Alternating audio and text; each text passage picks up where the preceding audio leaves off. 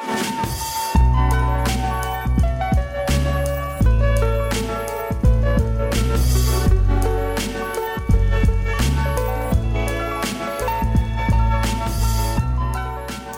everyone, welcome back to the Jacobin Show. I'm Jen Pan here with Paul Prescod. Uh, we were actually off last week, uh, so happy to be back, of course, with Paul. Um, who apparently can't hear, so we'll try to figure that out. Uh, but in the meantime, um, I just uh, want to mention, of course, we've got a great show today.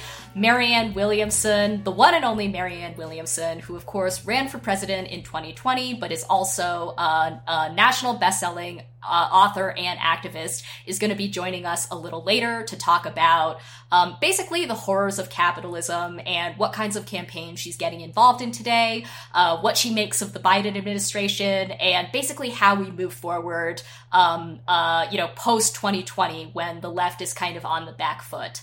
Um, and we're also getting uh, Matt Bruenig, who is, of course, the founder and president of the People's Policy Project. He's been on the show before to talk about uh, the welfare state, how we build a better one, what it looks like in other countries. He's going to be joining us uh, in a little bit as well for a kind of mini interview to talk about Biden's new child tax credit and kind of the good and bad of it. Um, but what I'm really excited to talk to him about is kind of the difference between what he calls poor people benefits and the difference the difference between those and welfare benefits, which of course in the US have historically been one and the same, but I think he makes a pretty compelling argument for why we should think about break, breaking the link between those two things. Um, and I just want to mention that his um, his article is published in uh, Jacobin under the title Let's Make the US a Welfare Nation. You can also find it on his website, which of course is People's Policy Project. So, um, you know, I guess while we are waiting for Paul to re enter the chat, um, there is something that I wanted to, well, there's something that I want that I've been thinking about for kind of a while. And since this show today, since it's the summer and this show today is kind of a bit of a grab bag of different topics, um, I, I thought maybe this would be a good time to kind of hit this topic. So I I know I've joked either on this show or on weekends before that I talk about Bernie Sanders so much that if you were playing a drinking game based on how often I mentioned Bernie, you would probably like be dead of alcohol poisoning already. Um, apologies, I am going to talk about Bernie again. Uh, there are a couple different reasons why he has been on my mind lately. Um, the first is I think I've mentioned before that I recently moved to Albuquerque. Um, so I've just been walking around and, you know, trying to get to know my new neighborhood. And on my walks, I've noticed in, in the area where I live, um, quite a few cars that have both Bernie 2016 and Bernie 2020 bumper stickers side by side. Um, so I'm always excited to see that. I'm always happy to see that. Um, and then the other reason why uh, I was thinking about Bernie is because some of you probably saw that there was a really great interview uh, with Bernie in the New York Times.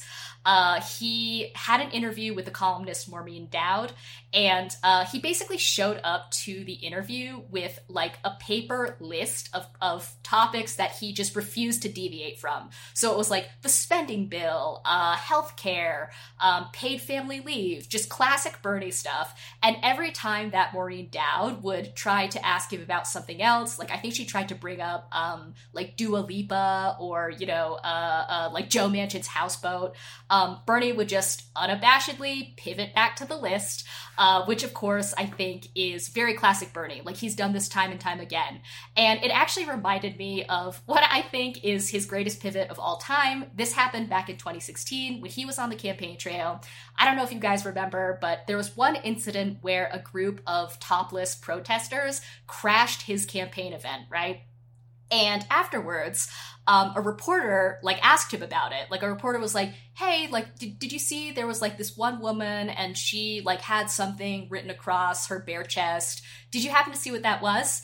And according to BuzzFeed, uh, Bernie. let me bring up the quote here. Bernie uh, seamlessly pivoted. He Sanders then seamlessly pivoted from the subject of the woman's breasts to his economic message. No, actually, I was trying to focus on a couple of other things, he said. And what we were focusing on is the disappearance of the American middle class, the fact that almost all new income and wealth is going to the top 1%, and that we need to create an economy that works for all of us and not just wealthy campaign contributors. So, uh, this again, I love this. I mean, like I said, it's just super classic Bernie. And, um, you know, I. I guess just thinking about Bernie, it, it, it has kind of made me think about how, you know, I think in the wake of his 2020 campaign, um, because of you know the end of his campaign and of course the onset of the pandemic, the left is kind of in a lull in this moment, right? Like I, I feel like things are pretty rudderless. And so just thinking about Bernie, you know, made me think about that and also made me think about what I think is so remarkable about his two campaigns, even though, of course, he did not win. And, uh, you know, the best way I can put it is that I sometimes joke that Bernie de radicalized me.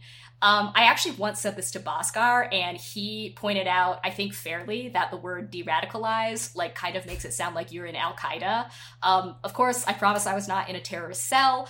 What I mean is that Bernie's run for president in 2016 uh, was really significant because the left was so weak and so disconnected from any kind of political power in the US at that time or prior to his run that I think it was really easy if you were a leftist to just take these extremely radical positions because there was really no hope of any of it coming to fruition in any real way, right? The stakes, I don't think, were just low. I think that they were completely non existent. So, what I mean is, prior to 2016, it was really easy to go around, you know, saying things like full communism now, or like abolish work, or, you know, like I would obsess over these extremely obscure academic theories or even fetishize the very idea of marginality. And I think the kind of worst thing was that being immersed in this style of radicalism, which of course had no real world channel whatsoever, um, also sort of led to glamorizing like extremely confrontational or even antisocial behavior, like Weather Underground style, you know, revolutionary violence, or being really into the idea that the left should like arm itself to the teeth for future revolutionary activity. Uh, and obviously, for the 99, you know, for the vast majority of people who are into this this so-called radicalism, including myself pre-Bernie, it's just talk, right? Like it might seem exciting and even militant, but the truth is that this is just posturing. I mean, I probably don't have to tell anyone that you know anybody on the internet who's like, "Well, fuck around and find out," uh, is probably just sitting at home. Um, and I guess the point is not that, you know, people are blowhards or they're showing off or whatever. I think what I'm trying to get at is that this kind of posturing or this position comes from a place of total powerlessness and even nihilism. Because when you feel like there's no possibility for even the most basic social and economic reforms, it's kind of like, why not embrace the most esoteric concepts uh, and embrace these like totally unachievable or extreme positions, right? Now, why did this happen? Well, we know that the labor movement and the social safety net in the US have both been steadily eviscerated by free market champions on both sides of the aisle for decades, right? The Democratic Party has drifted to the right on economic policy over basically the last 40 or 50 years. And what this means is that since the 1970s, the left has essentially been confined to only these niche activist spaces and the academy. Um, and I think after so many years of just complete marginalization and decline, we really had no clear model on the left of what electoral success could even look like until Bernie ran in 2016 so you know he runs in 2016 and I, I i think that things changed. I think that his insurgent bid for the presidency um it i think it went a lot further than anybody thought it would. He basically became the most popular politician in the us uh, over a very short period of time. And i think that those factors more than like any radical book about say post work or like communist automation or like abolishing the family or whatever actually showed us what is possible beyond our current, like, completely bleak moment of rampant economic inequality. Uh, I think our friend Matt Karp has put it really well. Last year on Twitter, he wrote Bernie lost, but over five years, he gave the feeble American left a precious gift a common program based on ambitious universal economic demands, Medicare for all, college for all, jobs for all, and a common politics based on a fierce rejection of billionaire class rule. These are things the US left has never had before in this century. Not after the battle in Seattle in 99, not after the crash in 08, not after Occupy in 11 or Ferguson in 14. Bernie's program and Bernie's politics showed that a left of thousands can become a left of millions. Now, obviously, I agree completely, um, and I just want to say, of course, don't don't get me wrong. Bernie becoming president and Bernie's platform becoming policy was always, always a long shot. I don't think anybody had any illusions otherwise. That said, I do think it was still the best opportunity that the left has had in decades to try to make life a little less punishing for working people today. And I think if you're a socialist today, you essentially have two tasks at hand. So, one is, of course, the work of trying to make radical left ideas popular. Um, you might call this consciousness raising, or you could call it, you know, building class consciousness among the working class. And I think over the last several decades, the left has tended to spend a disproportionate amount of its time and energy on this part. Um, and of course, again, it's precisely because we have had no political power, and it's really the only thing that we've been able to do, right? Uh, education, trying to get the message out there, uh, trying to shift the Overton window, as some people say. But I actually think that post Bernie, the more important task which unfortunately is also the more difficult task, is finding a way of actually amassing power so we can transform any existing public goodwill toward left ideas into reality. So, what I mean is, after 2016, we basically know that there are parts of Bernie's platform that are incredibly popular, right? So things like raising the minimum wage, Medicare for all, um, paid family and sick leave, other forms of, you know, social spending, uh, increased spending on infrastructure. These are all ideas that currently have pretty widespread and robust public support and often across party lines. So, if we look at something like Medicare for All, the challenge that we're facing uh, when it comes to implementing Medicare for All actually is not an ideological battle of trying to convince, you know, the masses that our current healthcare system is incredibly broken and like cruel and dysfunctional. I think that most people already know from personal experience that healthcare in the US is just like does not work and uh, in many cases is outright barbaric, right? Um, so, what that means is our main obstacle to winning Medicare for all is unfortunately the political system itself. Um, it isn't about changing hearts and minds necessarily. It's about finding a way to build enough working class power to actually overcome the policymakers and uh, just the other elites who are incredibly hostile to the idea of single payer healthcare, despite what the majority of their constituents want uh, we have to find a way to confront the ruling class, in other words. So, you know, when I say that Bernie, quote, de radicalized me, um, I don't think it doesn't mean that he made me more centrist or more moderate. Um, I'm sure there are some people who see it that way. But what I'm actually talking about is that you know, for me, and I think for many others, his two campaigns demonstrated that we really need to think seriously about political strategy, um, and and also that left politics is not or should not be about being the most radical person in any given room, right? Or or even cultivating a vanguard. Uh, I think that Bernie showed us that it's possible to craft a majoritarian politics around the kind of world that we want. And just to kind of wrap up, you know, if I haven't said it explicitly before, I personally think that the most important political project of our time in the US right now is Medicare for All. Uh, of course, this is a campaign that was kind of jump started by Bernie. Um, and, and as he has pointed out many times, the reason Medicare for All is important isn't isn't just that our for for profit healthcare system is cruel and dysfunctional and it kills people, although of course, you know, as I said before, all those things are true. Uh, but Medicare for All is also crucial because it's a program that would really help shift power away from a small number of employers to the vast majority of workers. Uh, and it does this, of course, by simply reducing the need for workers to stay in bad jobs in order to keep their employer sponsored health care. Medicare for All would make uh, being unemployed far less harrowing. And um, I think we also have like a few studies that show that it would probably raise a lot of people's wages.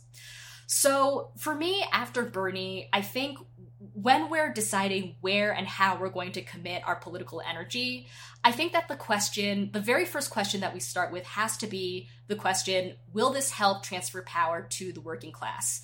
Um, you know, not is this radical or is this going to overthrow capitalism tomorrow or even like is this reformist but rather as i said will this transfer power to the working class and i think that bernie's two campaigns really helped clarify uh, what our priorities should be in this regard and i also want to say that i do think that he helped uh, lay a partial blueprint for how to win now, of course, you know he did not win, so again, this blueprint is only partial. Uh, but but but that said, I do think that there is a lot that we can take away from his strategy.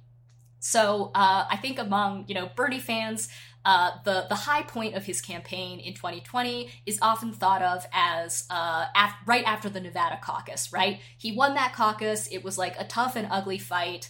Um, but he came out on top, and uh, I think you know it, it, it, really looked like he was picking up steam. Uh, and then, of course, you know there was the disappointment of Super Tuesday. Um, but I also want to point out uh, on Super Tuesday, he won California. And I actually think that this doesn't get talked about enough, but I like I think it's really important. Why? Because California is the most populous and most diverse state in the US, first of all. Uh, but the second reason, and I think this is more important, the way that he won was just uh like unbeatable ground game and and part of that ground game included uh going really going to uh, blocks of voters or blocks of people who lots of politicians had kind of written off. So he very heavily canvassed and uh, did outreach in Latino neighborhoods, in Asian American neighborhoods. Uh, and these are two racial groups that actually politicians tend to ignore quite a bit. Um, it's kind of a you know sick cycle where it's it's it's especially with Asian Americans, the idea is like, oh well they don't they don't vote, turnout is low, so like why would we reach out to them? Bernie threw that by the wayside. Uh, like I said, canvassed heavily among these two groups and won them. Uh, he won a lot of working class voters. Actually, he, as I said, won the state. Um, and and so again, I think that even though you know it has to be said again, he didn't win. There is a lot that we can take away.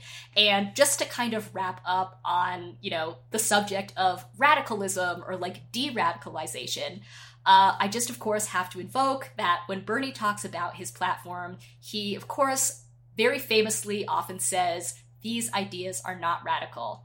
Um, and I personally think that that is a perfect way of approaching politics. Very well said. I'm back. Sorry about that. you arrived um, just in time. right. Yeah, and, and, I caught a lot what you said. I think that that's really well said. And I, I think, you know, while it's true that these social democratic ideas and policies aren't radical, I think it's also true that in this moment for me fighting for social democracy is the thing radicals, if you care about that label, should do um, at this moment. And, you know, after Bernie, there was a lot of like pessimism on the left or a lot of talk about, you know, should we be pessimistic or optimistic? And maybe I'm delusional or, or, a little crazy, but I actually thought our takeaway after Bernie should have been pretty optimistic. I think the takeaway was, wow, we're on to something here. Mm-hmm. These ideas are popular. There's a base for them. We need to keep campaigning around them. We can become more rooted in working class communities and institutions.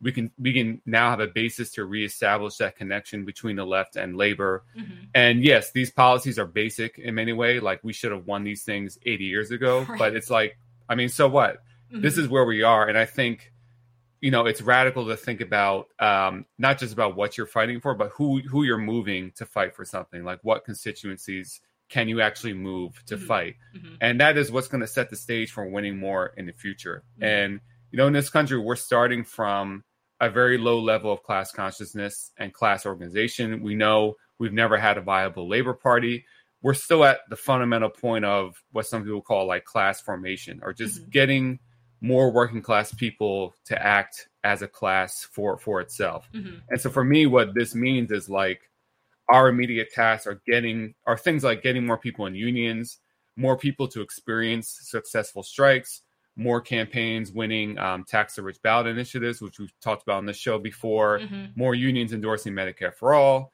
you know, more candidates who are, you know, working class champions winning in like Republican rural districts, uh, you know, renewable energy projects that are using uh, union labor. And like none of these things are necessarily revolutionary. And you might think these are pretty basic, but I think these are like the necessary prerequisites uh, before we can really start going for more. Mm-hmm. And I think, you know, as limited as electoral politics are, I think it forced many of us on the left to start thinking more seriously about politics. Um, and Jane McAlevey talks a lot about the importance of yes or no or up and down campaigns. So campaigns with a clear definition of winning and losing. So yeah. workers either vote in the majority to join the union or they don't. Mm-hmm. The um, the ballot initiative either wins or it doesn't. And I think like this electoral campaign forced us to think about okay, why is this community or demographic not won over to the message? What do we have to do to move a certain constituency? And usually you'll find the answer has nothing to do with sloganeering or posturing or being the most radical. And I think, you know, elections kind of register the mood of the country. And mm-hmm. I think this election showed there's a lot of potential for leftists, mm-hmm. actually, um, but we have a lot of work to do. Yeah. And that work is not going to look like Russia in 1917. Um, at least I don't think so. I mean, it's probably going to look more like the Paul, you're not storming the Winter Palace after this. I'm not. I mean, if other people do it, I'll I'll tag along.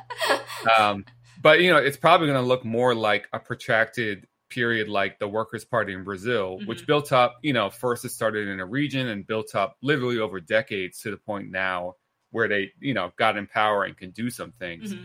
But so that's going to require staying focused on these important reforms for a long period of time. Yeah. Um, and, you know, and, and, that's hard enough. I mean, can yeah. we start? And like, I hate to use like a corny sports analogy, but it's like I haven't played basketball in years. Like my first goal, if I want to play again, I'm not going to like try to get into the European leagues. like maybe I should like try to beat my brother in the game yeah, one on one first. Start with horse. yeah, you know. Um, so and I don't know. I mean, I guess it sucks that maybe we're at a more elementary level, but like I guess the good are. news, yeah, I mean, and actually, the good news of that is that it kind of simplifies our tasks. Mm-hmm. You know, mm-hmm. we're we're not in power yet. We don't need to like worry about how we're not going to sell out yet. Like mm-hmm how about we like increase union density to like 20% right. that'd be cool. Right. Yeah. Um, yeah. Agree. Agree totally. Um, and i i, I want to add uh, because you know you you brought up earlier this idea that uh, right after bernie it was kind of like should we be pessimistic? Should we be optimistic? Uh, i agree with you. I felt pretty optimistic. I mean it obviously like sucked a lot that he you know didn't didn't win in 2016 and didn't win in 2020 like there's no uh, like i don't i don't obviously like i'm not trying to say like I feel great because the like real success was the friends that we made during the campaign or whatever, you know, like that corny line. Like right. I don't believe that. Like it was it was a it was a devastating blow. But I think you know, on the subject of optimism or maybe I should say like tempered optimism, um something else I was thinking is like the flip side of the coin of like radical leftist nihilism where you're just like basically like with your guns and like ready for the revolution and you know just like default to the most like radical or like nihilistic or extreme uh, left position you can think of. I think that the flip side to that coin is a kind of like weird over optimism optimism or triumphalism i guess where like you know and actually like unfortunately like i think that like lots of people still kind of fall into this and i myself may fall into it at times as well but it's kind mm-hmm. of like you know like a big strike happens right or like uh or like you know bernie like won one caucus or you know um or or like the like when the nba players went on strike um, during the black lives right. matter protests i think sometimes there's a lot of of talk where it's like oh like things are really like kicking off and and there's often an implication that um, a group of you know oppressed or exploited people whether that's like blue collar working class people or like black people as a racial group are just like already revolutionary and just like waiting right. to kick off if we would just remove the boot from their neck Um, and I don't think that that kind of left uh, dialogue or discourse is healthy either. And I actually think that Bernie was sort of able to, like, at least for me, like, help me become clearer eyed about like who people are and what their politics and what their you know interests are. As as i think i've said many times on this show people are actually pretty idiosyncratic. Um right. so you know like we brought this up before. You can have a voter in florida who will vote to uh, raise the minimum wage to $15 but will also vote for trump. Um, i think people are just less sort of predictable than uh, we sometimes make them out to be. And of course, I hope it goes without saying that just because you're blue collar or, you know, black or a person of color, like in some kind of like historically marginalized group, like doesn't mean that you are radical. And I think that sometimes the left maybe not purposely but uh has kind of inadvertently like promulgated that narrative right yeah and because it, it's kind of an easier narrative because you know cons- i think an organized constituency has to be built mm-hmm, um, it's not like ready made you know mm-hmm. and i think and again like the electoral realm kind of teaches like okay you got to start getting into some of the messy politics of that you know and it's like okay why why didn't we have our jim clyburn there in a position that i mean that that ha- happened over decades you know mm-hmm. that couldn't have been i got i sometimes get in some arguments with people about South Carolina, like, well, if Bernie would have done this, if he would have shaken more hands with this person or that mm-hmm. person, it's like, well, no, I mean, he had a few months essentially to right. like try and over, uh, you know, overturn the hegemony of the Democratic Party establishment that's been built um, for generations, mm-hmm. you know, um, and I can't believe I'm saying this, but I don't consider myself a Maoist, but I think the, the, the concept oh, the that I, right, the concept that I love of protracted struggle on all fronts, I think is actually extremely relevant, and we can adopt it for where we are today. Mm-hmm. Um, it, it has to be a very projected, um, you know, level of engagement in mm-hmm. in different in different areas of politics that to really like move forward. I have a really quick question for you because you you have been an organizer, a, a, labor organizer prior to Bernie, through Bernie, and of course after Bernie. Um, I'm not sure if you were active in DSA before Bernie, but I think you were, right? Like you're you're an uh, OG.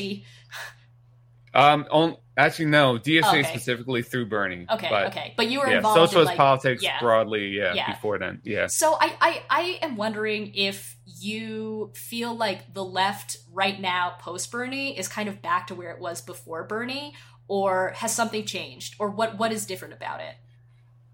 Well i don't think it's gone back. I, I still think we're in a better position. Now that's not saying much. I mean again literally people need to remember like 2013 is like holy shit we got 20 socialists in a room. Right.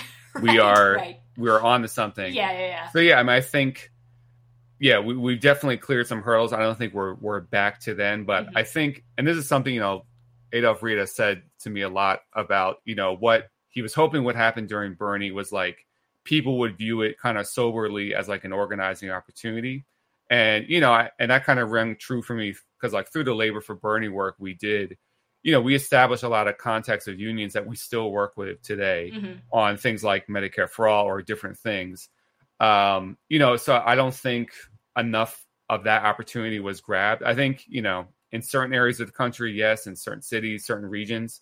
Um, but yeah, I think people do are we are at a point of being like um, a little rudderless and kind of all over the place and going from one thing to the next. Um, and what I kind of hope was like again, Bernie. Yes, the hope, the hail mary was that he won, but like more importantly, he kind of established like, okay, here is a whole slew of policies that I've just proven are very popular. Even though I didn't mm-hmm. win, I proved they're very popular and now let's like keep keep organizing around them. Um, so again, I think that's happened in in some ways, but um, not in others. I but I do think we're still in a better place than we were uh, in the pre Bernie, the dark pre Bernie days. right, right, the dark ages. Um, since you mentioned Adolf Reed, I, I actually forgot to say this earlier, but our guests for next week are going to be both Adolf Reed and Walter Benn Michaels. So you definitely do not want to miss that. So tune into our show next week. Um, I think it's going to be a really fun discussion. Uh, Walter Benn Michaels recently gave a keynote at a conference, which he's going to be talking about when we have him on. And Adolf Reed has, I think, one or two new pieces in Nonsite, uh, which is the publication that I, I think they're both contributing editors to. Um, so just a preview of next week's show. Um, and on that note, um, I think that we have our first guest here with us. Uh, this we are bringing on Matt Bruenig, who is of course the founder and president of the People's Policy Project. Uh, Matt, welcome back to the Jacobin Show. You are now a repeat guest. Uh, we've been saying that you're kind of like our welfare king, I guess. yes, uh, yes. Uh, not not in the literal sense that I'm uh, have Cadillacs and food stamps, but right. uh, well, that's what I aspire to. Yeah, exactly. Um, and actually, so on that subject, uh, you recently had a piece uh, which you published on the People's Policy po- Project website, but it was also published on Jacobin with the title "Let's Make the U.S. a Welfare Nation." Um, and in this piece, you look at the new child tax credit, uh, which of course began earlier this month, and you show that the the rollout of this benefit now means that 65% of people in the U.S. live in a household now where at least one person is receiving a monthly check from the government. Prior to this new CTC, it was only 28%, and of course, the monthly check is not just the CTC, but it's things like disability and Social Security. So I when I was reading your piece, I thought that the kind of heart of it was that in your piece you distinguish between welfare benefits and what you call poor people benefits. Mm-hmm. And of course in the US historically these have been one one and the same, right? Mm-hmm. Uh, but you argue that the new CTC kind of breaks that link a little bit. So can you talk a little bit about what it does sort of differently and then following from that why do we want welfare benefits but not poor people benefits?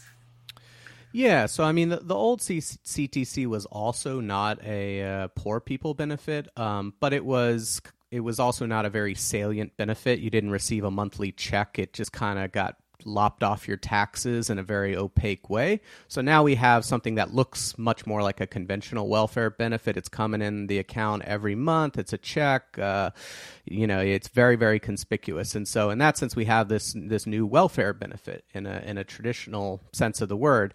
And what I was trying to point out in the piece is, and, and it might be useful to get a little background on this. There have been these debates in the policy circles for going back, you know, 15, 20 years, um, including a lot of people on the left and center left who, you know, they would make these claims that people really don't want to receive you know they don't want handouts they don't want handouts they don't want handouts right? So we need to focus on increasing their wages or we need to focus on maybe giving them money in ways that are is sort of opaque to them so they don't feel like they're receiving a handout.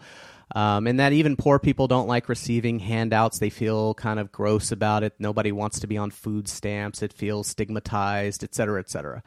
And so that's kind of been the underlying theory of why people on the left have been so supportive of this sort of tax credit state that we've built. And what I try to point out is that that whole analysis, what it misses is that these benefits that people you know report not liking are benefits that don't really go to a lot of people. Uh, they mainly go to a very very you know small group of poor people. And of course they're going to gain a stigma there but if you create a different kind of benefit that's not exclusive to the poor, then you know odds are it's not going to have the same kind of stigma. And so I think the new child tax credit fits that mold as a as a very clear welfare benefit. Check every month in your account, but not a poor people benefit. And it's the first time we've done that in oh man, decades and decades and decades. Right. There's some statistics that says something like, you know, 90%, over 90% of Americans will receive some sort of government benefit in their lifetime. Um, and hmm. that's any government benefit across the board. Obviously, for lots of people, that's Social Security. Uh, but because so many of these benefits, with the exception of Social Security and now this CTC, have been tied up in the tax code in these really like obscure, like kind of non obvious ways, lots of people don't even realize they're getting help from the government. I mean, when you get your tax refund back, that just like, oh, cool, like that was my money or whatever. Uh, so I think that your point about, you know, like an actual check that is coming to people that they can see uh, that that is is a really good thing. Yeah, absolutely. Um, you know, they used to. Suzanne Mettler has a Yeah. phrase for this: the submerged state, Yeah. and you know, I mean, part of the justification for that was, you know, people don't want to feel like they're getting benefits, so you kind of got to trick them into getting benefits, um, and then also, you know, to kind of trick conservatives as well, you know, so that they, you know, if you can kind of pitch it as a tax cut, it might be a bit a bit more sellable to them. Um, but yeah, and I mean, I like I said, I, I think that that rationale, it, it, it, you know, what they failed to account for in all this is they would look to benefits that were poor people benefits. They would look to things like food stamps or WIC or school lunch or Medicaid to some degree, and you know, and then extrapolate from there. And in the American context, maybe you know that's just kind of you feel like that's all you can do, and so you say, well, we, you know, we need to try something else, but in, uh, in other contexts, it's like if you really want to test this theory, we need to put out a benefit that is not exclusive to poor people and see mm-hmm. if that same kind of stigma attaches. And I don't know. I hope that uh, that won't be the case here. It's kind of hard to imagine that it would, you know, with uh, ninety percent of kids getting it. Mm-hmm, mm-hmm. Um, not not to not to get you off on a tangent about the Nordic states, which I know, of course, is your other interest. But I mean, they their uh, their kind of system would seem to suggest that you do destigmatize uh, social services when they are available to a wider number of people, right? Absolutely, yeah. And I mean, they've had a monthly child benefit. You know, I think Sweden was the first one to kick it off in like like 1915 or something like that. Like they've had this for over 100 years. Um, and yeah, it, you know, people like the welfare state there. It's it's so beloved that they've kind of made it their international brand. um, you know, like we, we go out and talk about our great, you know, tech companies and innovation, and they, they want to tell you about their baby boxes and stuff like Right, that. right. So Yeah. Um, so I, I, I want to go back to the CTC because in your piece you um, you do mention that uh, the CTC, the new CTC, for all of you know its kind of advantages that we just talked about, um, it was billed as something that would finally get benefits to the poorest people. And you mentioned that it doesn't actually do that. Um, and you don't spend a ton of time like kind of unpacking that in the piece. So I'm wondering if you can talk about why like why the benefits still aren't getting to the poorest of the poor and what kind of changes would need to happen to um, to make sure that they're getting those benefits Yeah, so I wrote a lot of pieces about this when the uh, bill was being passed, and I've written many since it's been passed. And the basic problem here is we had this old child tax credit, and the way it worked is at the end of the year when you filed your taxes, they would look at how much income you had, and you know you'd get a certain benefit based on that. And the old benefit, it didn't go to poor people, of course. If you don't file taxes, you didn't get anything, and if your income wasn't high enough for the credit to take effect, you didn't get anything e- either. So the old design was was meant to not go to poor people. And instead of saying, "Oh, hey, we're creating kind of a whole new benefit here that we do plan to go to poor people. Let's rethink how we're doing this." They just said we can kind of graft this on to the existing child tax credit program and just say, "Hey, if you don't file taxes, it's okay. You're you're still eligible." But the problem then becomes okay, yeah, you're eligible, but how do you get the benefit? If you file taxes, they have your bank account number, they just put it in your account. I, I got some in my account, I didn't do anything to get it. If you don't file taxes, they don't have any information like that. So now they, you know, non filers, people who are too poor to file taxes, they have to now jump through a, a really considerable set of hoops to try to get this benefit and and they haven't been able to. And and as I was saying when they were debating this bill it was very predictable that they were not going to be able to do that um, as far as like what to do about it, my proposal from the beginning was let's have the Social Security Administration send this check out, just like they send out checks to some 70 million elderly and disabled people each month. And they actually send out checks, people don't know this, to about three and a half million children each month um, because the, they, you are eligible for benefits if you're a disabled child or your parents die or, or something like that. And and that would have made it much much you know easier to get. There are 1,500 Social Security offices around the country. Mm-hmm. Um, people enroll in Social Security as soon as they're born, literally at the hospital. Their kids are put in it, and they get a Social Security number. So I thought that was a much more natural home for it. Uh, that's not where they went with it. So now the question, uh, you know, they're probably not going to switch it over. So what can you do now? One, enroll kids at birth. Um, two, uh, you know, hire some people to go out and try to find these people. Three, even though the Social Security Administration is not administering the benefit, um, and and state welfare offices aren't, you could probably work with those offices to at least make it possible to sign up through them mm-hmm. because they have thousands and thousands of locations across the country. Um, right now, the only way to get it, if you're a non-filer, you have to go through this website um, and very poor people. Half of them don't even have computers at their home, um, you know, and the website sucks, and there's all sorts of problems with it. So yeah, basically trying to roll it out as close as you can to my initial proposal by kind of allowing the existing welfare institutions where poor people do interact, where they do go sign up for food stamps and do sign up to get their disability checks. You know, try to try to make it as similar to that as possible. That's that's what I'm proposing, and they are going to have to make it permanent here in the next month or so with this new reconciliation bill. And I know there are people in Congress like Senator Brown and certainly Senator Sanders who are trying to make changes so that it will become more practical for mm-hmm. very poor people to sign up. Um, but I don't know if though you know how that's going to shake out. So I think uh, this is our last question for you, and then we will let you go go back to People's Policy Project. Um, but I was wondering, just again on the subject of kind of uh, this uh, divide or like this difference between you know so-called poor people benefits and welfare benefits. Um, do you see any other current poor people benefits that have the potential to be turned into kind of more general or larger welfare benefits uh, over, let's say, the course of the Biden administration? And then the very last question, uh, which I think kind of follows from that, and this is a little bit broad, so like answer how you want. Do you think this is the end, or do you think this is the beginning, at least, of the end of welfare reform? Yeah, so on the first question, just speaking practically based on, you know, the kind of things Biden might do, uh, the, the most obvious benefit is school lunch. Um, right now, for a long time, you could only get school lunch if your income was below a certain percentage of the poverty line or something like that.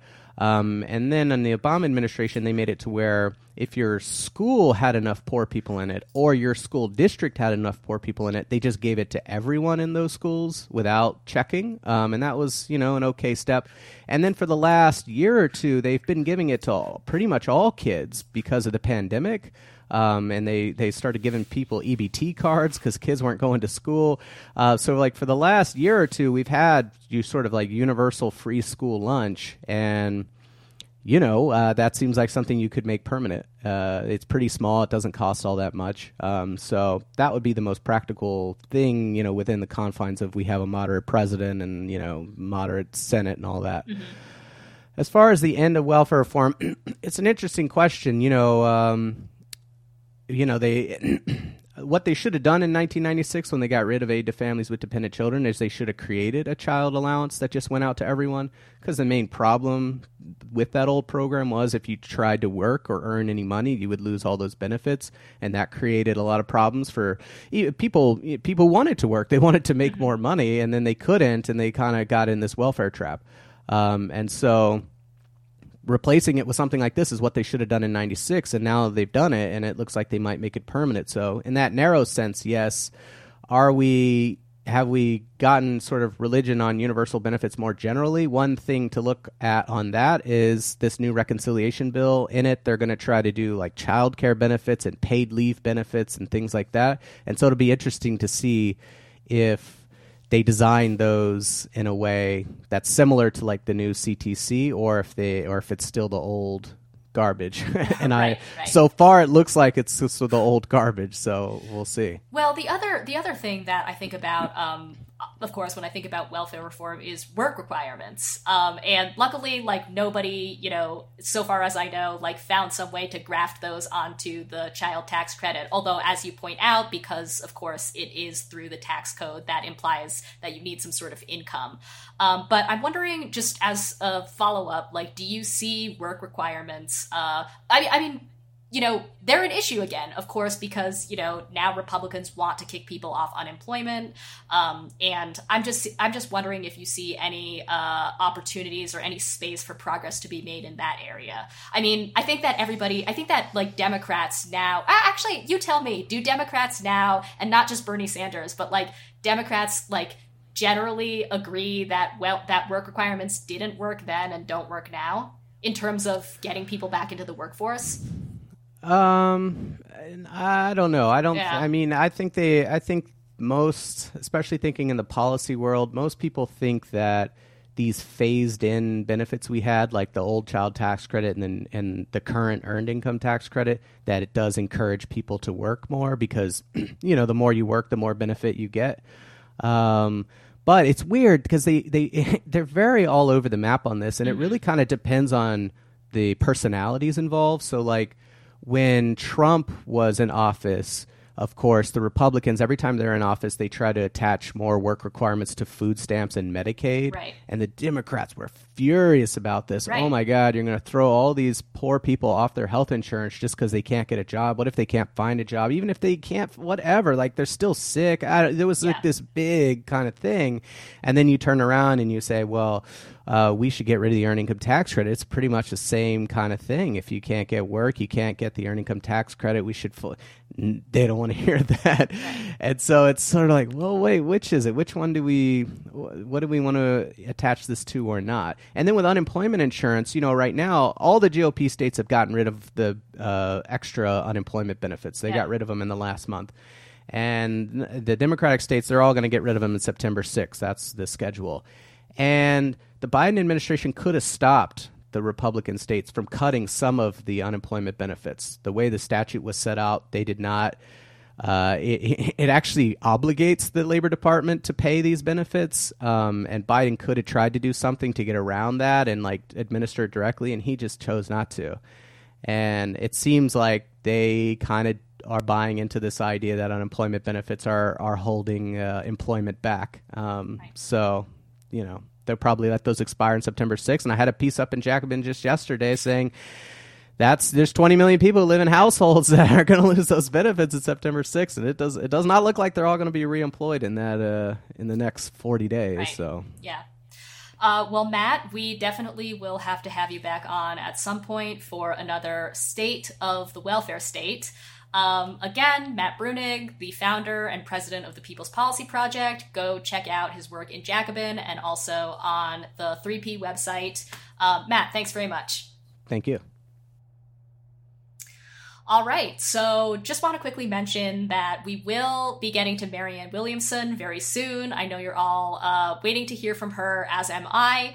Um, but first, I think we are going to uh, just take a couple of Labor Poll questions. Labor Poll, of course, is our segment where you submit questions to our resident labor expert, Paul, and he will take a couple. I think for the last couple of episodes, um, we've had labor guests on, so we haven't been able to answer questions. So we have got a few this week.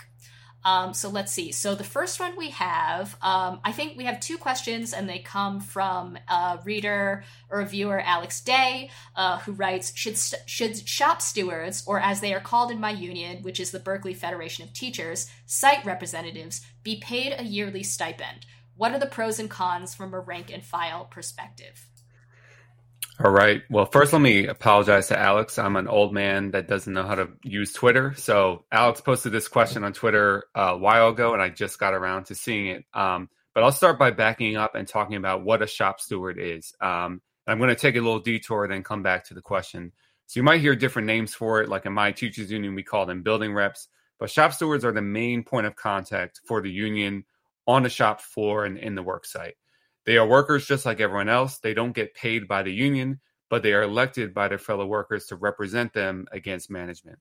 And I think shop stewards are the most important people in labor unions. And I'll even go a step further and maybe be a little bit dramatic and think they are one of the most important political positions, period. And I say this because they are the most upfront and intimate representative of the union for workers. If you're in a big union local, you may not often see the president of your local. Um, staff organizers you may only see on a limited basis, but a shop steward works side by side with you every day and is the first person you should go to with a problem. Um, so shop stewards are in charge of handling grievances. So if your manager violates the contract, maybe it can be as simple as the shop steward has a quick talk with management and the issue is resolved. Or maybe it goes further and the shop steward leads an arbitration with management. Or let's say you decide to take a collective collective action. You all decide to wear a union sticker or a union button one day. The shop steward should be the person coordinating that. They are crucial in the chain of communication and mobilization within a union. And so it can be very rewarding work. And let's look at what some shop stewards from Teamsters Local 728 talked about what they do. I mean, it empowers me. It empowers me to help empower others. Oh, it's so rewarding. It's so rewarding just to know that people have someone they can depend on. Whenever they call me, I always follow through. They don't have to worry about if I'm going to get back to them or not. And we do whatever we need to do in order to bring humility into the workplace. Whatever is wrong, we use the CBA as our handbook to have it resolved. They have concerns, or sometimes they just want to vent. They might not even want to do the whole process. They just might want to just talk and get it off their chest. Well, it makes you feel proud to be a part of something that's quite as big as the the International Brotherhood of Teamsters. I love it. It makes me feel good because I'm my gift as a human being is to help people. Um, it makes me feel good, especially when I give somebody a, a member my number and they call me, they text me, and they tell me thank you. Absolutely awesome. It gives me a sense of purpose. Empowered makes me feel uh, good to see people have less stress in the way they do their job. Oh, I love it. I love helping people out. I, I mean, I love what I do. I am empowered because I am a teamster and I'm so thankful. It's it's the most rewarding job that you ever can have. It's my passion to help people, whether on or off the job. I'm excited to be able to help my peers. So it makes me feel good to be a teamster and also a steward. So let's go back to the question: Should shop stewards get paid an extra stipend for it? Um, I think it's an interesting question. On the one hand, you could say it is a lot of extra work, and anyone that is a good shop steward knows that they put in a lot of extra work Uh, and they should be compensated for their labor. But I actually may lean towards no, that they shouldn't necessarily get paid an extra stipend. You want people running for shop steward who care the most about building the union and representing their fellow coworkers. You don't want it to turn into something where people want to grab the position and hold on to it for material comfort and privileges. And now some people might hear that and think, well, what about union presidents and officials? Should they get paid extra? And I think that kind of opens up another can of worms. I think there are some union leaders that have definitely have a bloated outsized salary, especially when compared to how much the workers they represent make. Um, sometimes, though, much less often than the media wants you to believe, that kind of thing can lead to corruption and stagnant bureaucracy. Um, but having said that, you know, I there probably are some locals out there that might pay shop stewards a stipend. I don't think that would be the end of the world. I don't think that would inherently mean a bad thing happen. Um, but I I would might lean towards uh, thinking that you know shop stewards should be doing this on a voluntary um, basis. But if you are watching and you are in a union, um, you should consider running to be a shop steward. It's incredibly important and uh, rewarding work, just like the people in those uh, video we're saying, and it's probably the most important work anyone on the left can be doing right now. Um, or if you just joined the union, try to find out who your shop steward is and talk to them. And I think uh, we have a follow up question that um, is closely related by the same person. We want to throw that one up. I just want to say before we get to the next question that I just really liked watching that like video of people yeah. talking about how proud they are to be shop stewards, um, and it made me think like that's what bosses wish customer service representatives would be like. Like, I just really love helping people, but obviously, you're not going to get that level of like actual, like, uh, I don't know, commitment and like pride from something that your boss is forcing you to do. Like, that can only right. come from being a shop steward. So, I echo what you said if you are in a union, look into being a shop steward. All right, so sorry. For the second part of the question, um, the same person asks follow up What are the pros and cons from a rank and file perspective on full time versus part time paid organizers? By, tar- by part time, I mean that an educator might get a partial release from 25% to 50% of their duty uh, day to do paid organizing for their local. This is another good question. Um, so, you know, all unions need some full time staff organizers. whether it's for organizing a new workplace or representing current members, there's just too much work to be done overall to rely just on part time people. But having said that, I absolutely think that if unions can do it, they should release current union members part time to do organizing work. Because often these workers are more effective than the staff organizers, even if the staff organizer is great. They intimately know the job and the workers. So workers sometimes trust them more than a random staff organizer that might come out of a university. Um, and often there are a lot of little details about problems in the workplace that an actual worker will know. Um, so, for example, we we can all know that teachers would like to get paid more, but actual to- teachers will know that sometimes our coworkers get more fired up about things like class size or about having functioning uh, having functioning copy machines or having enough time to pee. Sometimes those are the real issues that might be the better uh, basis to start organizing on. And a worker will know that and uh, probably better than anyone else. So I think part time release worker organizers help members see the union as something that they are a part of, not as something that's apart from them. Because often, you know, we try to say in the labor movement, you are the union. Uh, many workers, and sometimes they have good reasons for doing this, they talk about the union as an other, like, well, the union will do this, will do that, and not really thinking about themselves as being the core part of the union. Um, the Communication Workers of America is a great example of a union that does this. We recently had on Les Leopold, who spoke about the Runaway Inequality Political Education Training Program, and they use workers to do that training. And these workers get, you know, release time from their job to be organizers and to do these trainings. So instead of some professor coming and talking about these challenging issues, it's better to have people the workers know and can relate to better doing it. Um, so, in conclusion, yes, I think you know we do need full time staff organizers, but I think when unions can do it, workers should absolutely be released to do part time organizing as well. I, I guess I want to follow that up by um, asking do you think that there are certain qualities that make someone better suited to be a shop steward or an organizer? Um, and i ask that not because i don't think that anyone could do it if you know they felt inclined to do it but um, those are hard jobs and i mean you know when you even just watching the video of the people talking about how much they enjoy being shop stewards um, you have to really like people um, i think that you have to like uh, being kind of a broker or like a problem solver. I'm sorry, these are like businessy terms, um, and I, I, feel uncomfortable using them about like unions. but I guess what I'm saying is like right. some people uh, are sort of, I think, have a kind of natural aptitude for the work of organizing. And again, this is not to say that everybody can't do it, um, but I'm just wondering, you know, from your perspective, like who I mean I think actually Jane McAlevey has a term for it in in uh you know in a labor setting or in the workplace there are some people who I think she calls organic leaders um and I actually don't know if she says that these are the best people to be shop stewards like they might be suited for other things um and we'll we'll get her back on at some point to clarify um but you know here here and now what do you think are the qualities that like I don't know people should be looking out for yeah, that's a good point. And maybe I should amend what I say. Not necessarily everyone just go out and be a shop steward. You know, I think you should really want to do it. But I think what uh, definitely what you said, like wanting to like people, um, have some leadership qualities, liking to solve problems or or help people out. Um, you know, you don't necessarily have to be the loudest person in the room. And I think one of the things Jane talks about with um, organic leaders or real leaders, um, and it might kind of sound paradoxical, but often these people are very good workers. Yeah. And it might sound like oh wait, you know, it doesn't mean you're a suck up to the boss, but like you know, workers on the job respect them. Um, you know, they they look up to them, they do their job well. I think those people are well suited um, to be shop stewards or in some kind of leadership position because they have respect of people around them. Um, you know, it's not. Some people might assume like the person that complains the most is actually usually not the leader, and they actually might be quite unpopular with their coworkers. Um, you know, I think anyone who's worked a job can relate to that.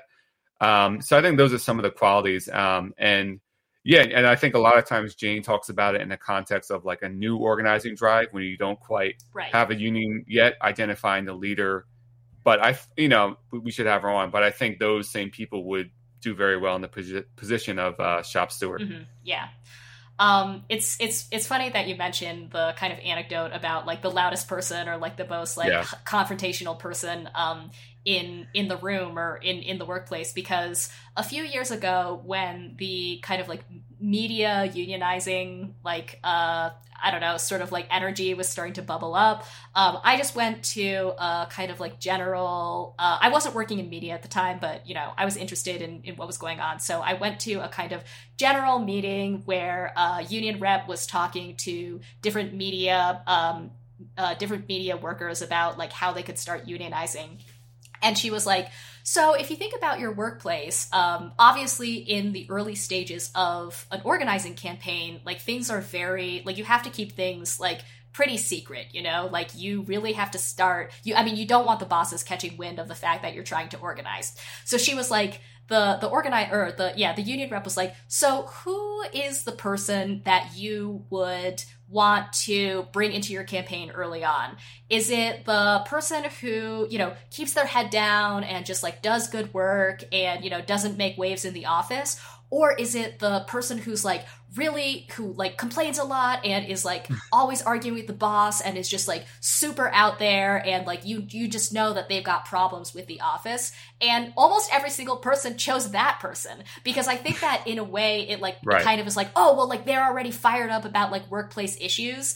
Um but but this is all just to underscore that i think you know, sometimes it can be a little counterintuitive, um, or sometimes the qualities that make a good shop steward or a good organizer in the early stages of a campaign are not actually the same as the person who is like the loudest on the picket line or like who's a good rabble rouser who might be great in a different context. But so that's why I asked. Right.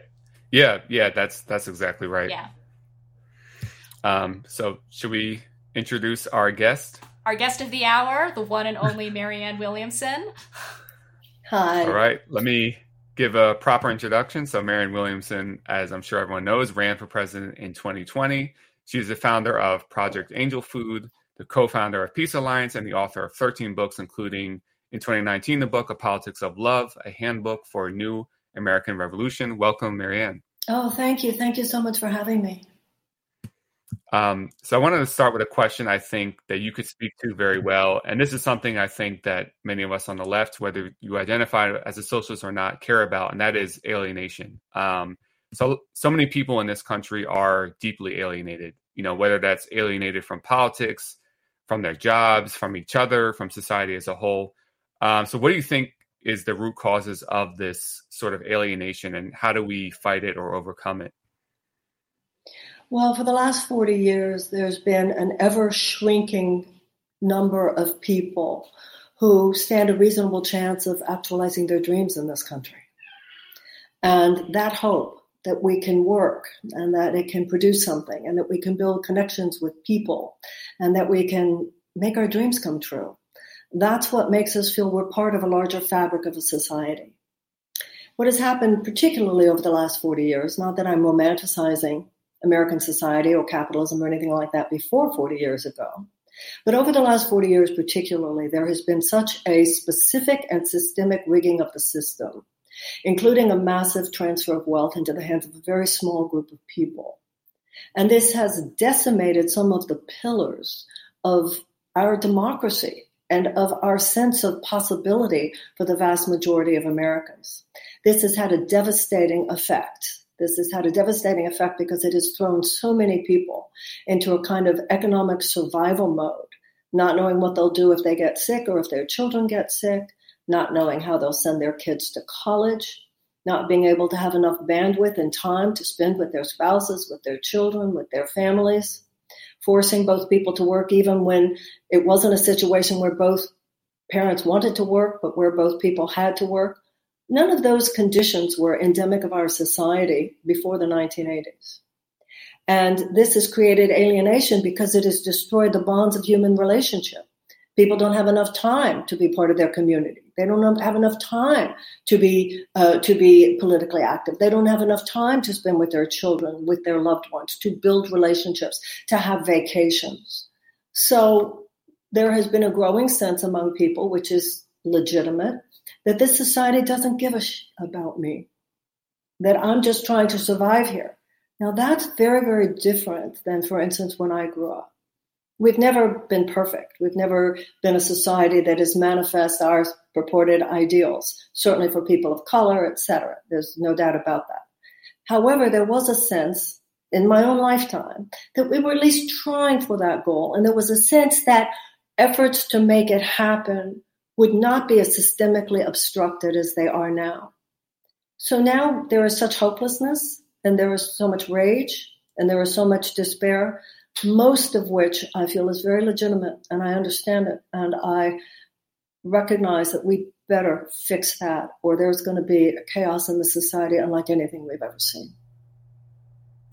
So I want to follow that up by asking. Um, so you, of course, you know, in 2020, uh, ran in the Democratic presidential primary, uh, but like, much like Bernie Sanders, who also ran, uh, you were both very fierce and outspoken critics of uh, a lot of the Democratic Party, uh, the Democratic Party elite, uh, a lot of mainstream centrist Democrats.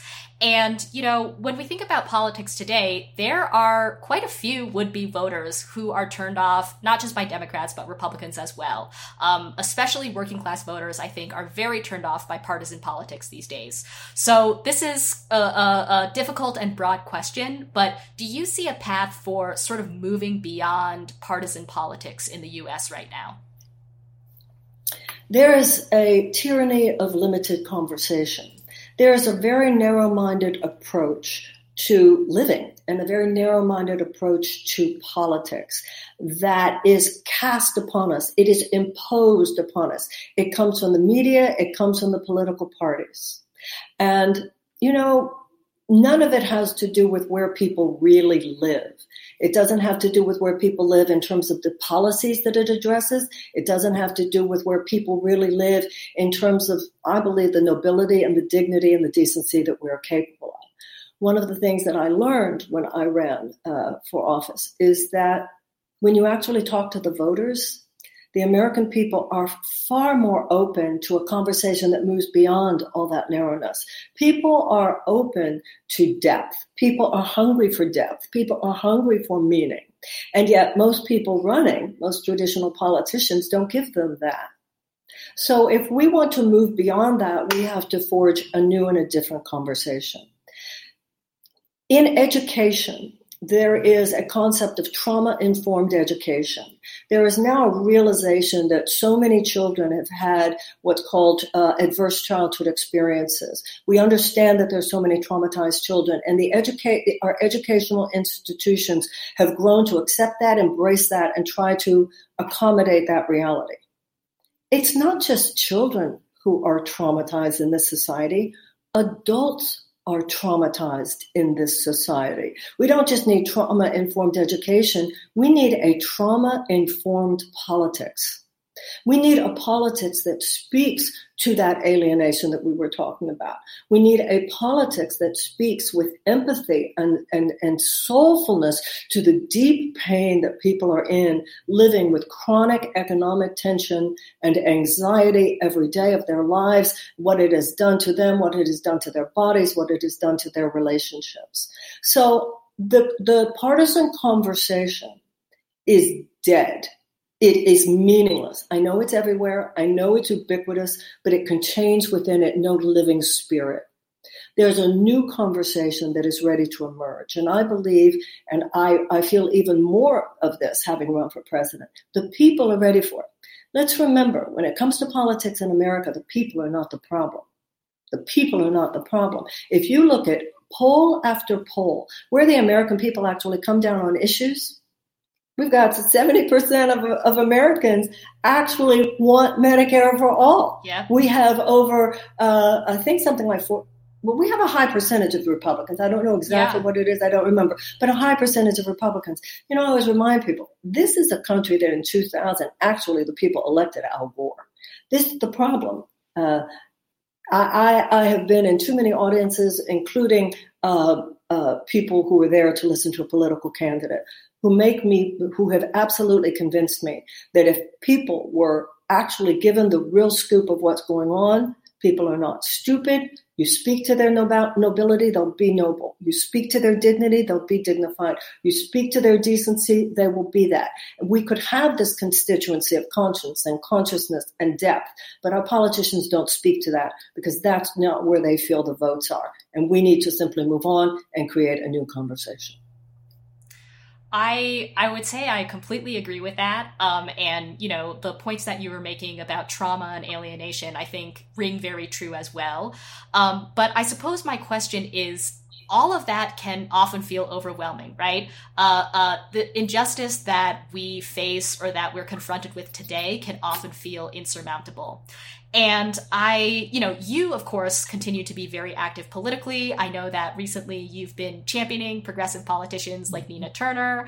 Um, you're, of course, also working closely with advocates like Stephen Donziger, who's fighting Chevron. So, um, just for you personally, how and, and, um, how, I guess, how do you decide where and, and how to dedicate your time and energy? Every cell in the body is assigned.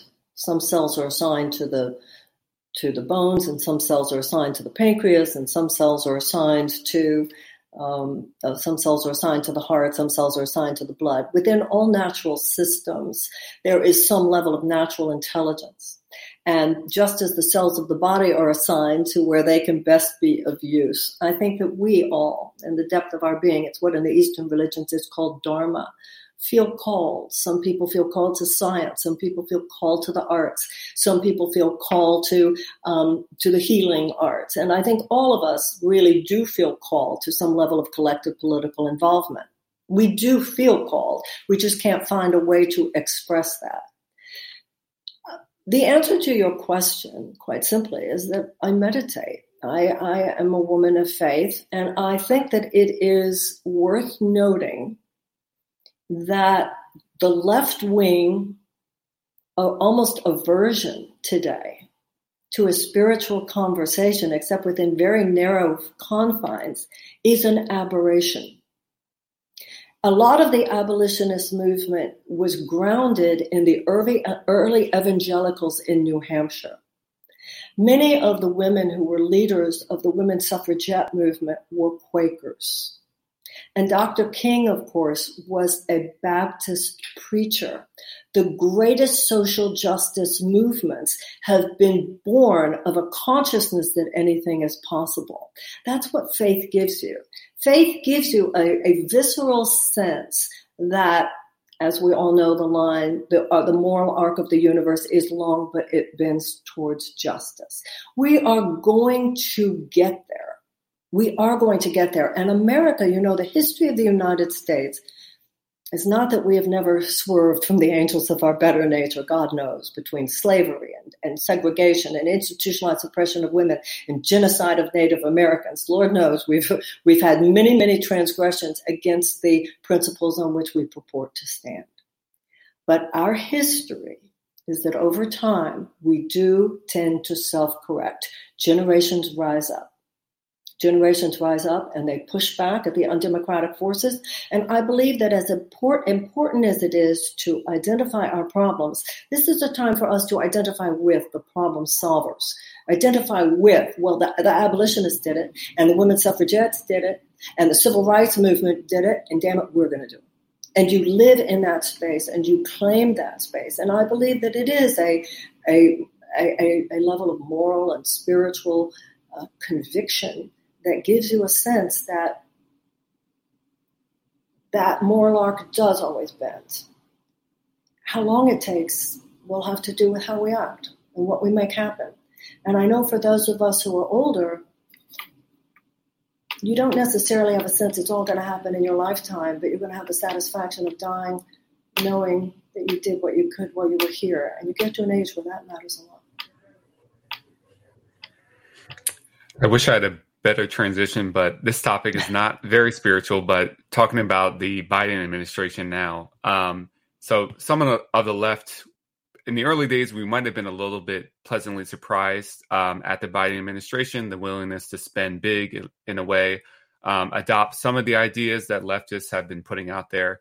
But now the infrastructure bill seems really stalled. Um, it's unclear what kind of big initiatives might come in the future, if any at all. I mean, what's your assessment overall of the Biden administration so far, and what do you think needs to be done going forward in this first term? We were all just so excited that Trump was no longer in the White House. Mm-hmm. And it is to be uh, celebrated that we have interrupted that particular trajectory of neo-fascist authoritarian dictator consciousness in the White House. So we were all very excited about that. Then we were all very excited to see, hey, put FDR's picture over the mantle in the Oval Office, and he talks about FDR. They're talking about going big.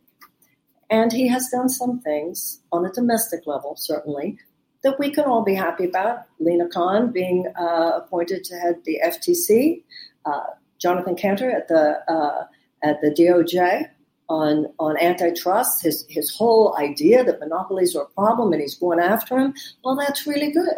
There's stuff in his proposed infrastructure bill that any of us can be happy about. Um, pre-K, uh, universal pre-K, and universal child care, and paid family leave, and um, extending the child credit. All of that's good. But in that area, as in most every area, even when they're getting it right, it, uh, my fear is that we're talking too little, too slow, and too late. These are things that should have been done 30 years ago, things that should have been done 35 years ago. At this point, the situation is so dire for so many millions of people that we need a massive infusion of economic hope and opportunity. We should be talking at least about a $15 an hour minimum wage. We should be talking about Medicare for all. We should be talking about a Green New Deal. We should be talking, and, and, and, and Joe, you know, Joe Biden, sometimes when I say we should be talking about them, Sometimes he does talk about them. It's time for us to say to the president, thank you for talking about it. Now, would you please do something about it? Don't just talk to me about how corporate taxes should be raised. Let's see some real action. And then also on the on the foreign policy level, uh, I'm, I find him an extreme disappointment. I'm extremely disappointed at the Yemeni blockade, Saudi Arabians. Uh, I'm disappointed by all the sanctions, whether it has to, Cuba, to do with Cuba or Venezuela or maximum pressure sanctions in Iran. So I, I, I find it kind of creepy the way and you see this with uh, with the Nina Turner race versus the Shontel Brown race, that in order to be a good Democrat, you're supposed to line up with Biden no matter what he says. That's no different than people saying that in order to be a good Republican, you need to line up with whatever Trump says. So I think it's time for us.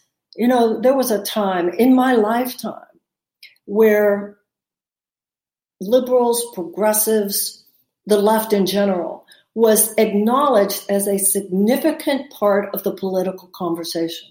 Now we're not just being kicked out by the right, we're being kicked out by the Democratic Party. And it, it does something to your head, doesn't it? Like, where are you supposed to go? And I think that's why we have to stick together and know that the container will grow around us as we just continue to coalesce and articulate a conversation that is higher, that is sustainable, and that is healthy for our society, and have faith that more and more people will hear us. And um, no, it's not uh, the neoliberalism of Joe of Joe Biden. Even when he does something which we can be grateful for, give him credit for, and celebrate, which I certainly do. And you write and talk a lot about violence and peace, uh, both in a geopolitical sense, but also even in an interpersonal sense. And the United States is a very violent country, I think it's fair to say. And you can see this um, not just in our foreign interventions by the military, but in our out of control gun violence, whether that's in urban areas and rural areas. What what is it about our society and culture that allows this violence to be so pervasive? Most of the time, violence is rooted in someone's despair and someone's rage and someone's sense of hopelessness. So I look at violence like I look at all these mental health issues that people talk about. What do you do about it? Stop driving people crazy. That which you do, which helps people thrive, helps people find the peace in their hearts. We know that poverty is, is so much at the root of the violence in society. We can talk about the historical uh, legacy of violence stemming from the beginning of our founding. That is true. But what we can deal with, in, in addition to reckoning with our past, is reckoning with our present. We can see how so much of the increased violence stems from the war on drugs, stemmed from flooding particular neighborhoods, particularly disadvantaged neighborhoods, particularly uh, neighborhoods of color, not only with drugs, but also with guns.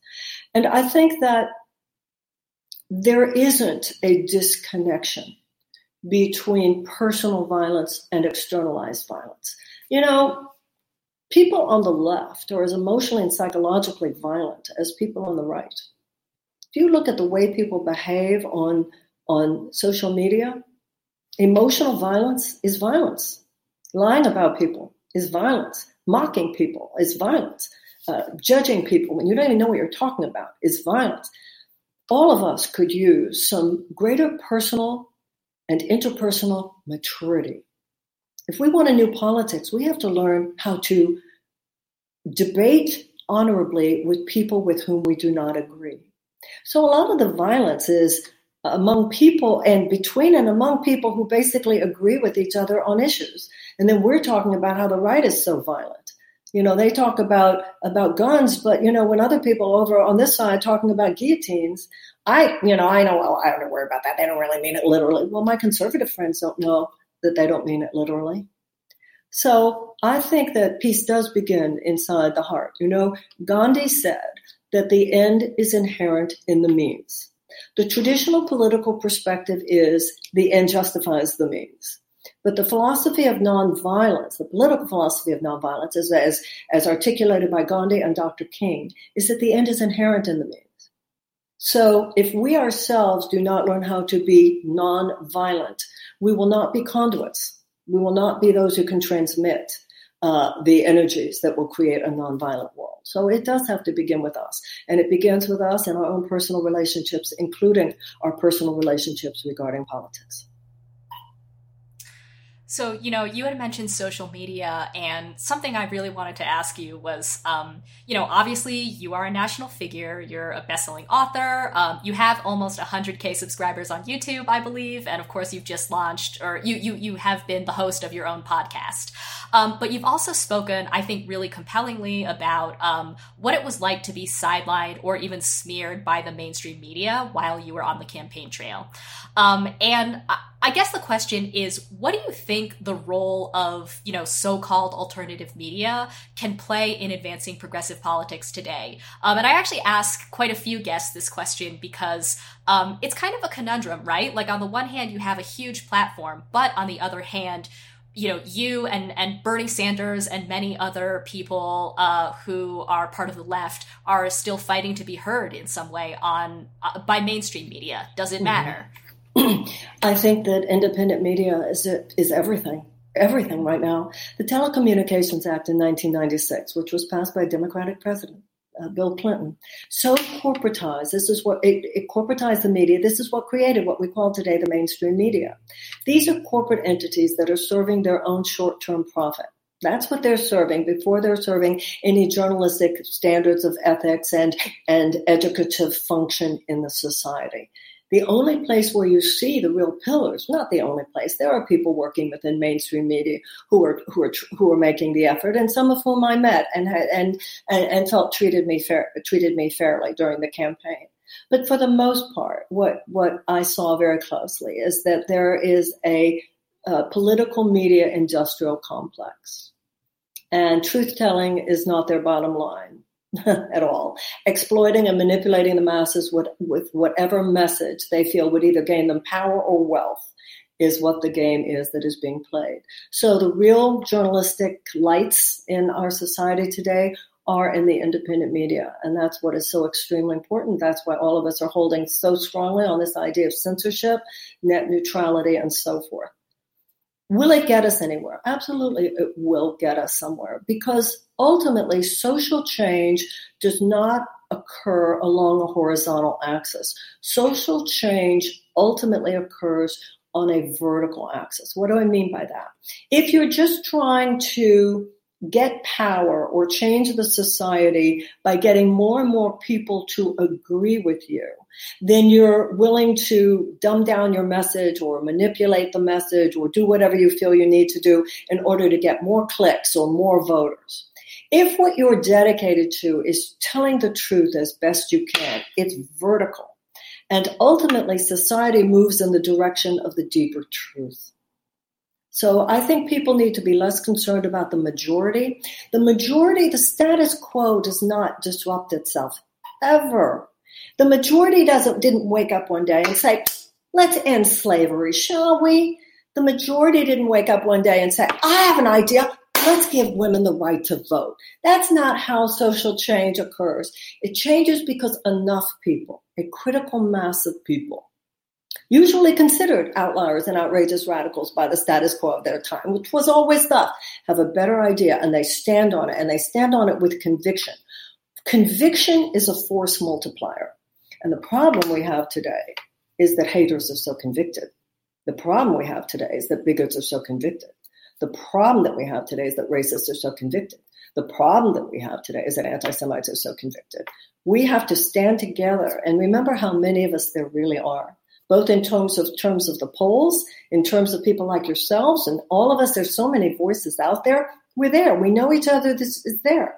We have to stand on what we know and practice what we know, and just remember this is this is this is resonating. There's there, we're building a field of energy. Now, if I want to think only in material terms, then I go into the same place of, I could go into the same place of despair that many understandably go into now, which is, but how are we going to do it? The Democratic Party. Look what they did to Bernie in, six, in 2016. Look what they did to Bernie in 2020. And God knows I know how it works. But it doesn't matter. So if I was in the belly of that beast and saw what happens when a Tom Perez of the world says, get that woman off the stage, and three days later the lies about you, the same lies, the same talking points are everywhere you look. If I can still say, doesn't matter, let's just keep going. Because you take, you know, we took an inch. You, you, it, you just, if it, on any given day, and I know you feel that way about your own work, you got an inch of ground today. And somebody else got an inch of ground today. And somebody else got an inch of ground today. And somebody else wrote an article. Somebody else had a podcast. And somebody else did something. We, I, I know it. I can feel it in my gut. And um, we're going to get there because I do believe, and I think that the majority of Americans believe, that something about what this country is founded on is important. And we don't want it to go down. The world would not be a better place if it went down. And I there are enough of us to feel deep commitment that we're going to do what we can uh, that it not go down on our watch.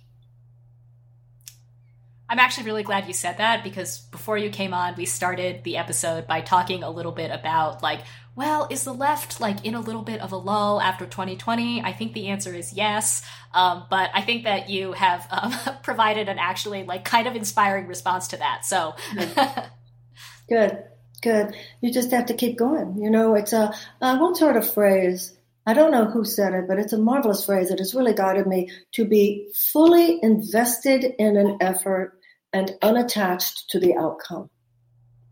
Mm. Just be invested in the effort and what it looks like and when it happens, we can't know but just keep putting one foot in front of the other each and every day. Do what you can. If today you are taken by the Assange issue, or today you're taken by an environmental issue, or today you're taken by a sex trafficking issue, or today you're taken by a racial justice issue, or today you're taken by an electoral issue, or today you're taken by Stephen Donziger issue, whatever it is, whatever it is, whatever's in front of you, whatever you saw online, how can you amplify it? How can you add to the power? How can you add to the energy? It's like if you look at a great athlete, that's what makes an athlete great. If you look at, let's say, a great tennis player, let's say a great tennis player drops a ball and it's some dumb move that they haven't, a mistake they haven't made since they were 12 years old. During the game, they don't have time to say, oh shit. They don't have time. You just gotta keep going. And that's how we have to be. We can't, we don't have, we do not have the time to indulge anger. We do not have the time to indulge immaturity. We do not have the time to indulge despair. We don't have the time to do anything other than just keep going. And uh, you cry when you have to cry, and you get upset for an hour or so when you need to get upset. You go through whatever you had to go through. I I know about that. I know about how you have to heal from all that sometimes because it's painful. And then you get up and you uh, put on your best whatever, and you go out there, and you know that uh, you weren't born to be held down. This might have to be our last question, but um, you became active in the anti-Vietnam War movement in the 1970s, and I think and some 60s, on the left, actually. 60s and 70s, and um, I think some on the left sometimes might romanticize the movements of the 60s and 70s a little bit, and not totally without reason. But how would you kind of assess the strengths and weaknesses of the social movements of that era? And I, I kind of look at that as the last era you know the last real American left with with size and influence before what's growing today. Um, you know, how would you assess those movements as compared to what's been uh, bubbling up today? In what way do you feel it's been over romanticized or romanticized at all?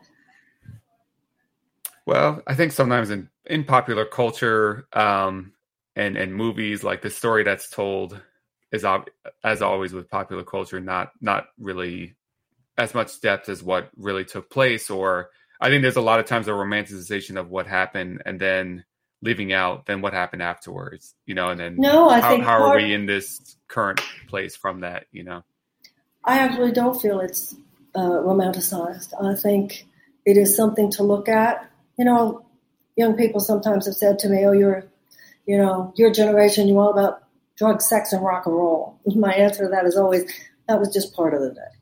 The other part of the day, we stopped a war. We stopped a war, and for that matter, the sex, drugs, and rock and roll. I know some people who could use more sex, drugs, and rock and roll. They could use more of the cultural and personal revolution that goes along with the political revolution that fuels it. And that was a sense there. You know, we read Ram Dass in the morning and went to anti-war protests in the afternoon. And there, there was not a sense, I feel so sorry for young people today, because we did not feel, we knew that the system was rigged, but we didn't feel that it was unriggable. And it wasn't. We did stop the war. There was civil rights legislation passed. There was um, voting rights uh, uh, legislation passed. That was in that era. It was in this era that the Voting Rights Act was gutted. Now, it was during that time and in response to all that, yes, very romantic effort on the part of a generation, that a very serious effort was begun to decimate the American left. Like you said, it all fell apart. Well, they killed our leaders. They killed our leaders and in front of our eyes. They killed Martin Luther King in front of our eyes. They killed Bobby Kennedy in front of our eyes. They killed, and just in case we hadn't gotten the message, they killed those students at Kent State in front of our eyes. Talk about trauma. Talk about PTSD. It was a silent message, but very loud because knew intended for all of us. There will be no further protest. You can do whatever you want in the private sector, leave the public sector alone. Leave it to the hands of whoever it is that wants to control it so badly that they will kill in order to do so. That's what we did. That's what many people did. We, we knew they might kill you too. That was very clear. But what has happened now that I find so interesting is that there's a generation of us that did what we were told and who now are of an age where we find the idea of dying, knowing that we didn't really do what we came here to do, actually scarier than the thought that they might kill us if we do. And there is like a, a third on the piano. I'm finding this fascinating. Um, I always say I like older people and I like younger people. It's those people in between that are so hard to take because the younger people coming up have this visceral it's it's your lives depend on it, and I appreciate that. And there's a there's a there's an uh, what do they call it today? An intergenerational resonance, which is very good because some of us are, are we have to do this work. We have to make this effort. We have to wage this this revolutionary spirit so that we can die and others of us, we have to do it so that we can live. There is so much gold in all of that. There is so much gold. And so, yes, I think the older you are, the more you know certain things. The younger you are, the more you know certain other things. Every generation has its own gifts. Every generation has its own wisdom. And uh, this is not a time to be putting down the young. It's not time to be putting down the old. It's time to be appreciating each other, working together. And uh, I can tell you, I lived at a time where we felt the same frustration people feel today. I admit we didn't feel the system was as rigged as people feel it is today. We also saw the Democratic Party as more of an ally than the left feels it is today. But um, I believe in miracles, and this country has seen them. There was no reason to believe that the abolitionists could actually achieve abolition. There was no reason to believe that women could actually achieve the right to vote. There was no reason to believe that uh, desegregation of the American South would be possible. But there were those who did believe, who did create that space of conviction and faith and possibility. And I think that we're going to do the same thing in this generation. And I have that faith. And I have faith not only in a higher power, I have faith in us. And um, that's where Joe Biden, and I do agree, uh, don't count us out. You don't know who we are if you're going to count us out. So, Marianne, before we uh, let you go, in addition to, of course, being a champion for Nina Turner, uh, as you have been, and Stephen Donziger, who you've been speaking about uh, publicly lately, are there any, you know, other causes or forthcoming books or projects that you're working on that you want to quickly shout out? Yeah, Daniel Hale. Because, you know, at first there was we have to talk about Assange and we have to talk about Donziger and also now uh, Daniel Hale. This idea of the way the system is attacking whistleblowers should be of great concern to all of us.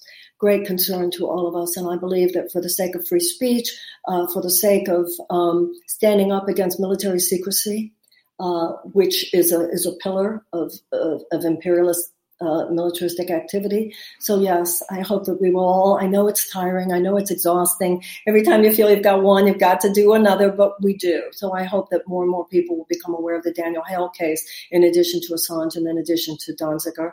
Um, and thank you for asking. My book, Politics of Love, will be coming out in paperback. Uh, I think in August, and uh, I will be doing more more things next month. And um, if people go into my social media, I'm not quiet about any of it when it happens. As All I right. said before, Marianne does have a YouTube channel, so check that out. yeah. And I have great conversations. I just had a conversation recently with Daniel Ellsberg. Uh, mm-hmm. I, I have, I've had some really, really good conversations recently and uh, a new podcast that is coming out. I recently, uh, well, some of those interviews, I don't, I'm afraid to say any of the other names because, okay, what about the people that I didn't say? But uh, anybody can go to my social media and see the things we've been doing, plus candidatesummit.com, because I have endorsed some great progressive uh, uh, congressional primary candidates. And if I may say something about that, I find that the progressive movement, one of the places where I, I, think some growth could could be achieved here, or some movement, I don't know if you call it growth. You know, the right creates stars. The left only wants to embrace people who are already stars. Mm.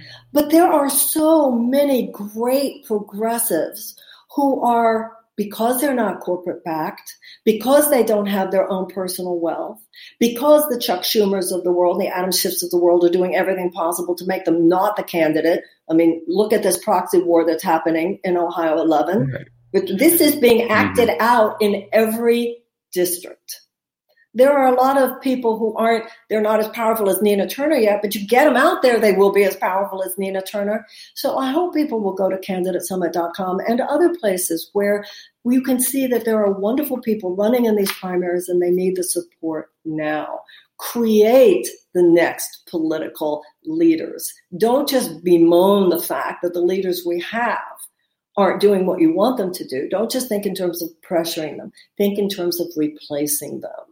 And uh, we do enough of that and get enough of that started, I think some really great things can happen in the next few years.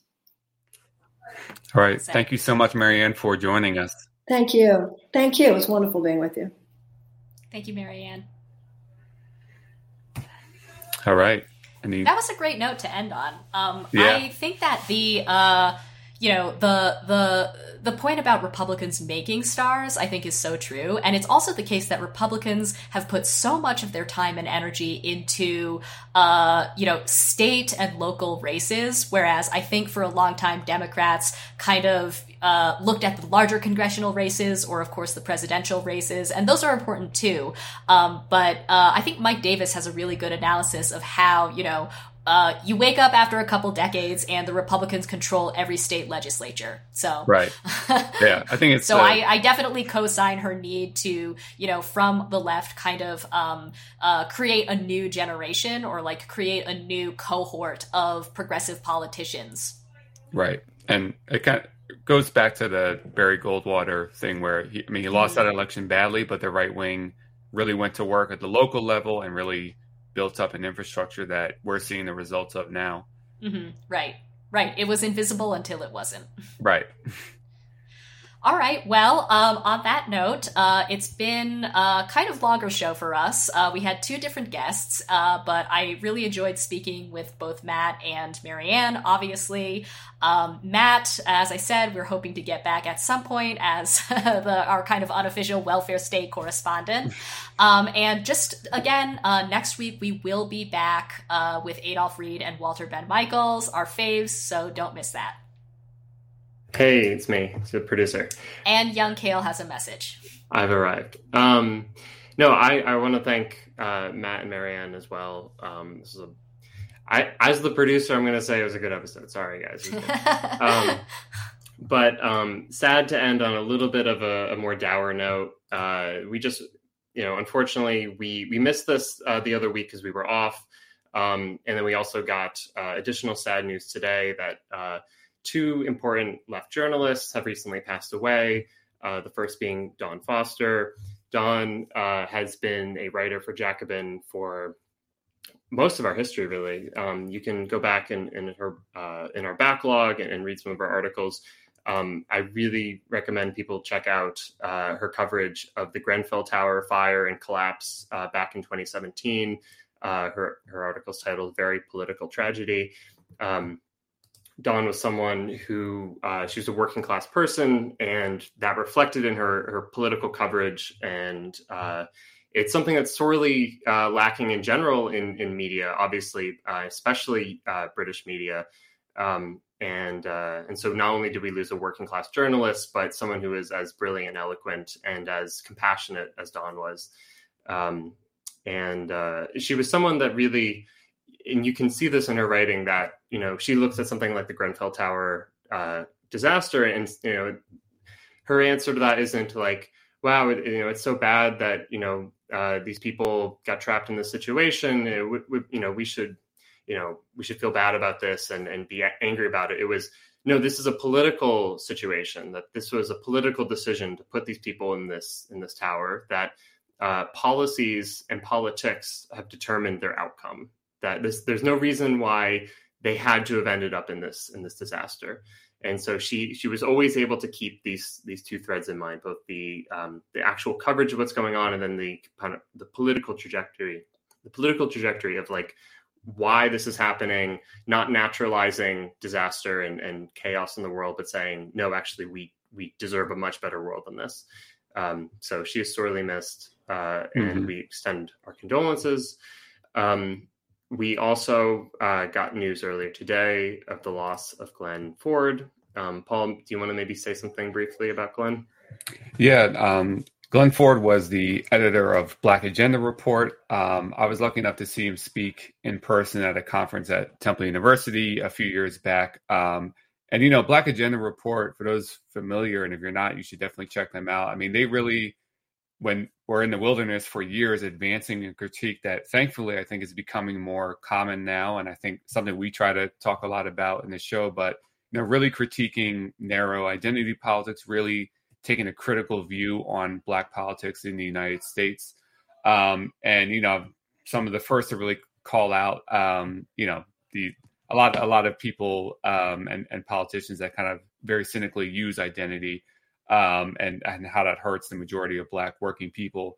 Um, you know, so they I kind of see them as trailblazers in that, and you know that's become more popular. They were out there critiquing Obama very stridently and very critically at a time when that was very difficult to do. Um, so Glenn Ford will definitely be sorely missed, and I definitely miss his analysis. And you know, not too long before, we also had lost Bruce Dixon from Black Agenda Report. Um, so you know, I just want to honor Glenn Ford, and he's definitely going to be missed on the left.